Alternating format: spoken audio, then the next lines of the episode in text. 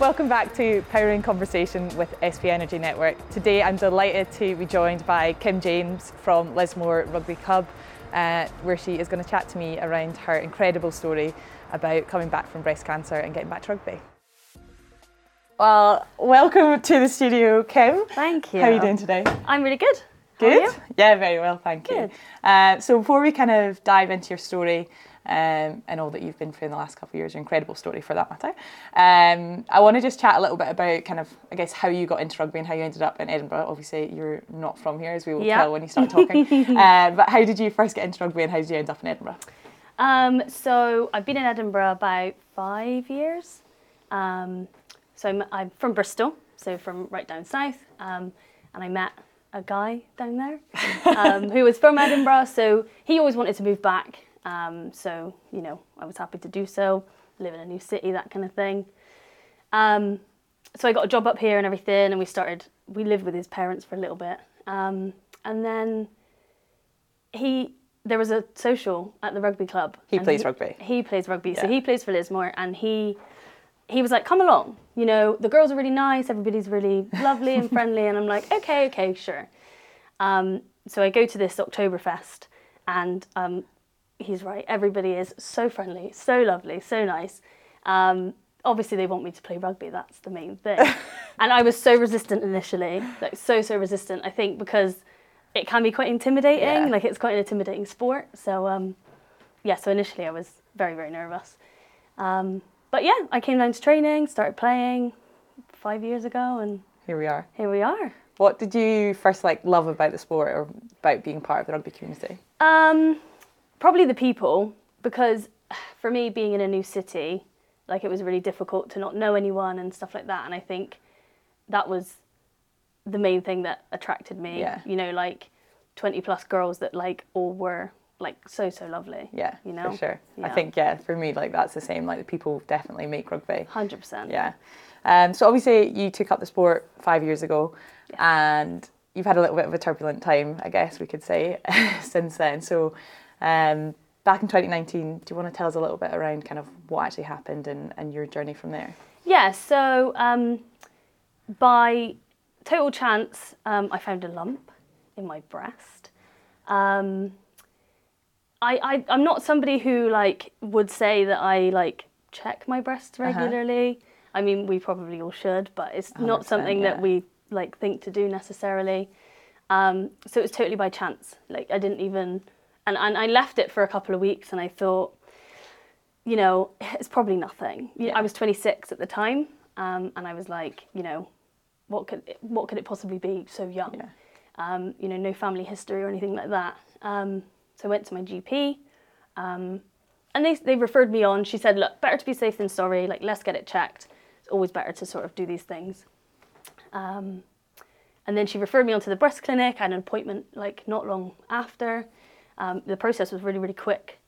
And I had biopsies and I had different tests and stuff like that. Um, and then they called me in after for more tests because they were inconclusive or and they were quite not secretive but they were quite aloof about what Didn't re- didn't reassure you. yeah, and so they were like, "Come in for more biopsies," and I was like, mm, "Okay."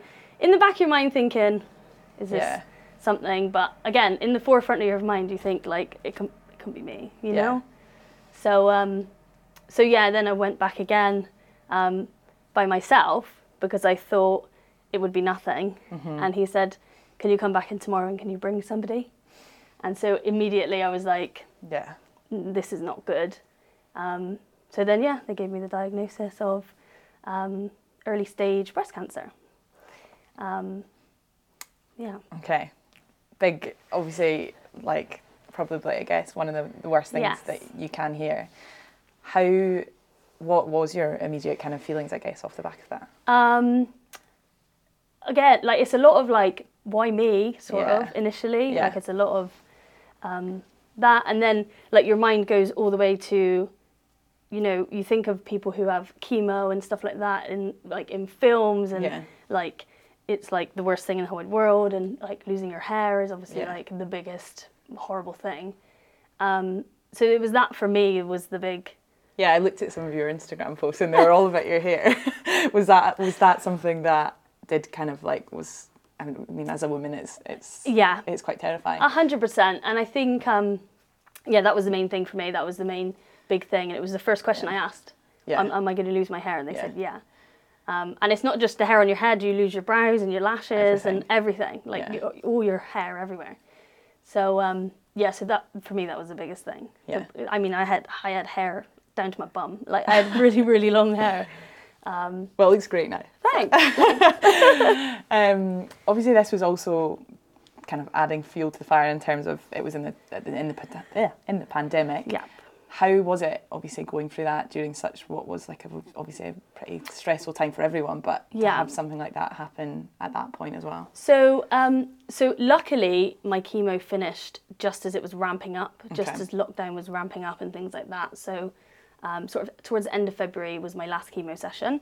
Um, so I had like six altogether, and um, I think like shielding and stuff was really difficult because I was shielded. I think they say it's like three months after chemo, you're still vulnerable and Yeah. you've still got like the toxins in your system and stuff like Yeah. that. So, so I was shielding at the time. Um, so me and my partner were stuck in the house. Obviously, I couldn't Yeah. go anywhere. His mum was like dropping shopping around to us and through the window, wearing a mask and gloves. Like you think back on these things, It's and mad, it's like it? a crazy time. Um, so yeah, I was shielded um, for a while, um, and then I had two surgeries during the pandemic, um, which was pretty horrible, Yeah. pretty bad time. How important was your rugby family and the, the rugby communica- community during that time in terms of supporting you and, Oh. and everything else? Do you know what? Funnily enough, um, my um, breast cancer nurse was a rugby player. Oh, really? Yeah, how funny.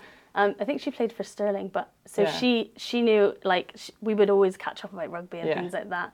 Um, so just a random aside there. um, but yeah, the rugby girls like and guys and like the whole club. I mean, yeah, I I couldn't have asked for better people to support me at the time. Yeah. Um, especially because for me, my family were far. So my family were still Yeah. in Bristol. They were coming up to visit when they could, and and you know came to a couple chemo sessions. But like having no family up in Edinburgh Yeah. meant that you know the rugby team became my family. Yeah. Really. Um, you know, and they were there through all the treatment, and I think I was quite like open about what I was going through and Yeah. like side effects and stuff like that. And I would still go to like the rugby club for like an hour or so if there was a social on. I wouldn't stay all night because I was like obviously exhausted. Yeah.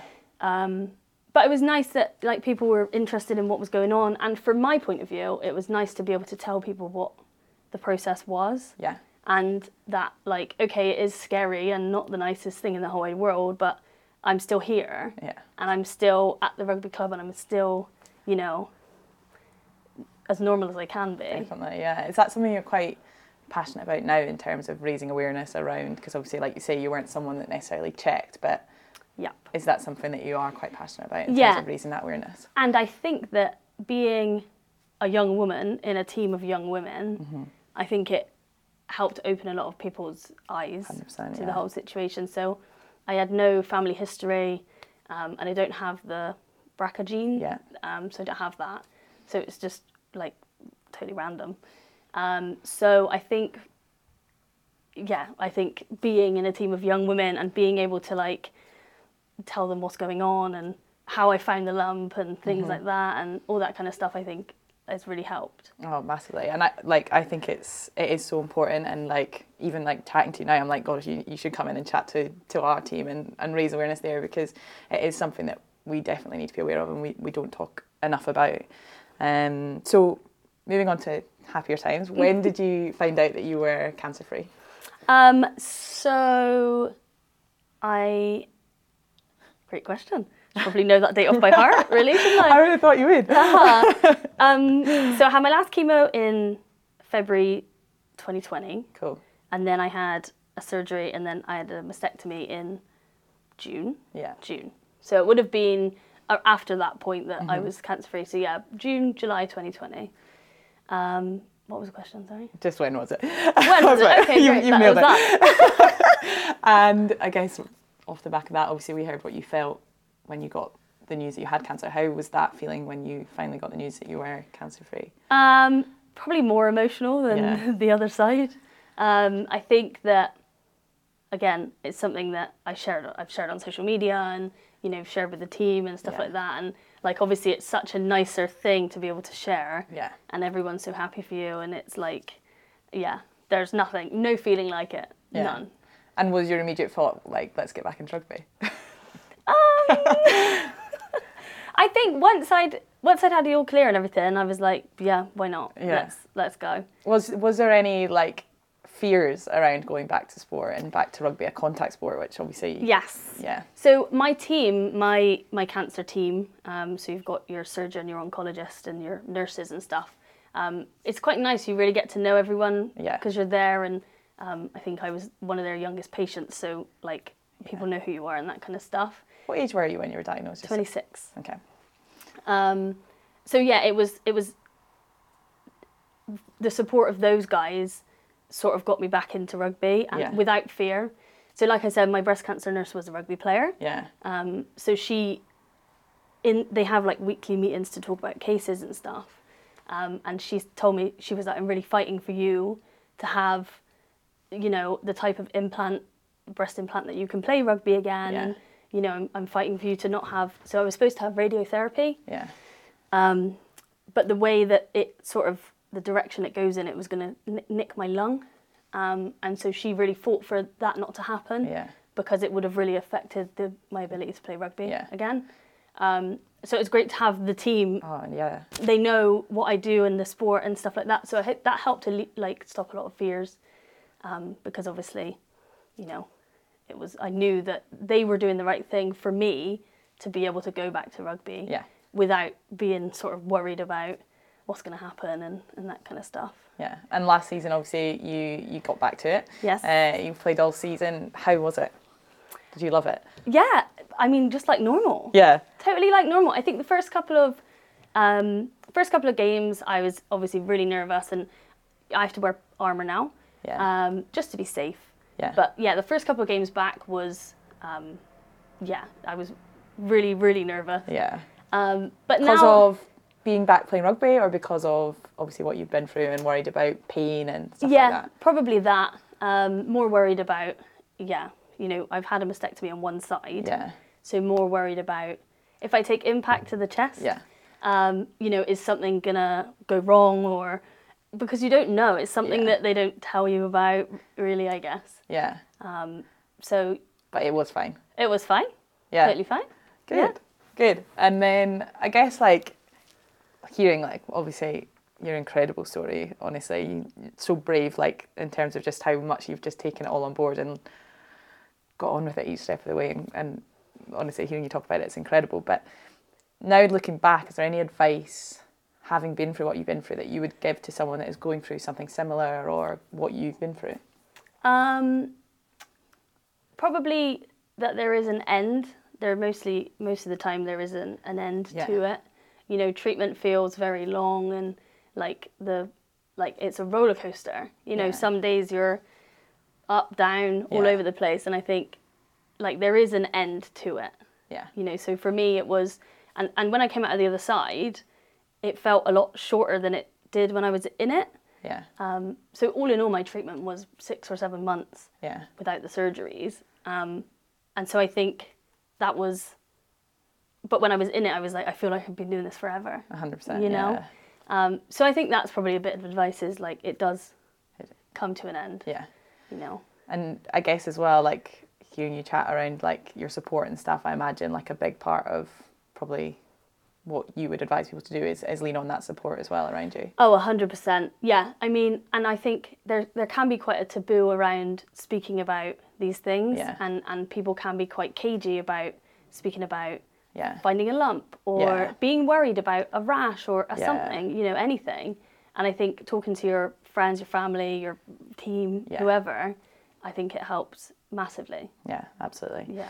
Um, and then just kind of to round up, um, some other kind of cool stuff to chat about in terms of you've not only gone back to rugby, but you're also taking on roles in terms of leadership stuff at your rugby club. So in terms of vice captain of your team Yep. and also vice president of the club. Is that right? Yes. So of Lismore Rugby Club. Yeah. Um, so tell me a little bit about how both of those came about and how you found those roles. Um, so I think that um, the vice captain role um, is something that I naturally moved into. Yeah. Um, like as a senior sort of player in the team. Yeah. Um, and I think I know the girls quite well, and um, I feel like I'm quite personable, and, and so I think for me it was like a natural progression into like a leadership role in the team. Um, and you know, initially I think on game day, like having those chats and Yeah. and being the, the voice on the team, like on the pitch, can be quite intimidating. Yeah. But actually, when you're in it, like I love it. Yeah. Uh, You know, and I, I love motivating my team and you know being the voice for them and that Yeah. kind of stuff. Um, and then club wise, again, I I love Lismore so much. Yeah. You know, they're my they're my family. Yeah. And so I think um, again, I wanted to be on the leadership team of the club because I feel like I can make a difference and be the voice for the women Yeah. on the committee. Yeah. Um, you know, and be able to speak up about things that are happening on our team that maybe the wider committee don't always see. Okay, and then I've just got one final question which we ask all of our guests, and that is if you could give a younger version of yourself advice, what would it be? Um, probably enjoy life and do everything with a smile. Love it.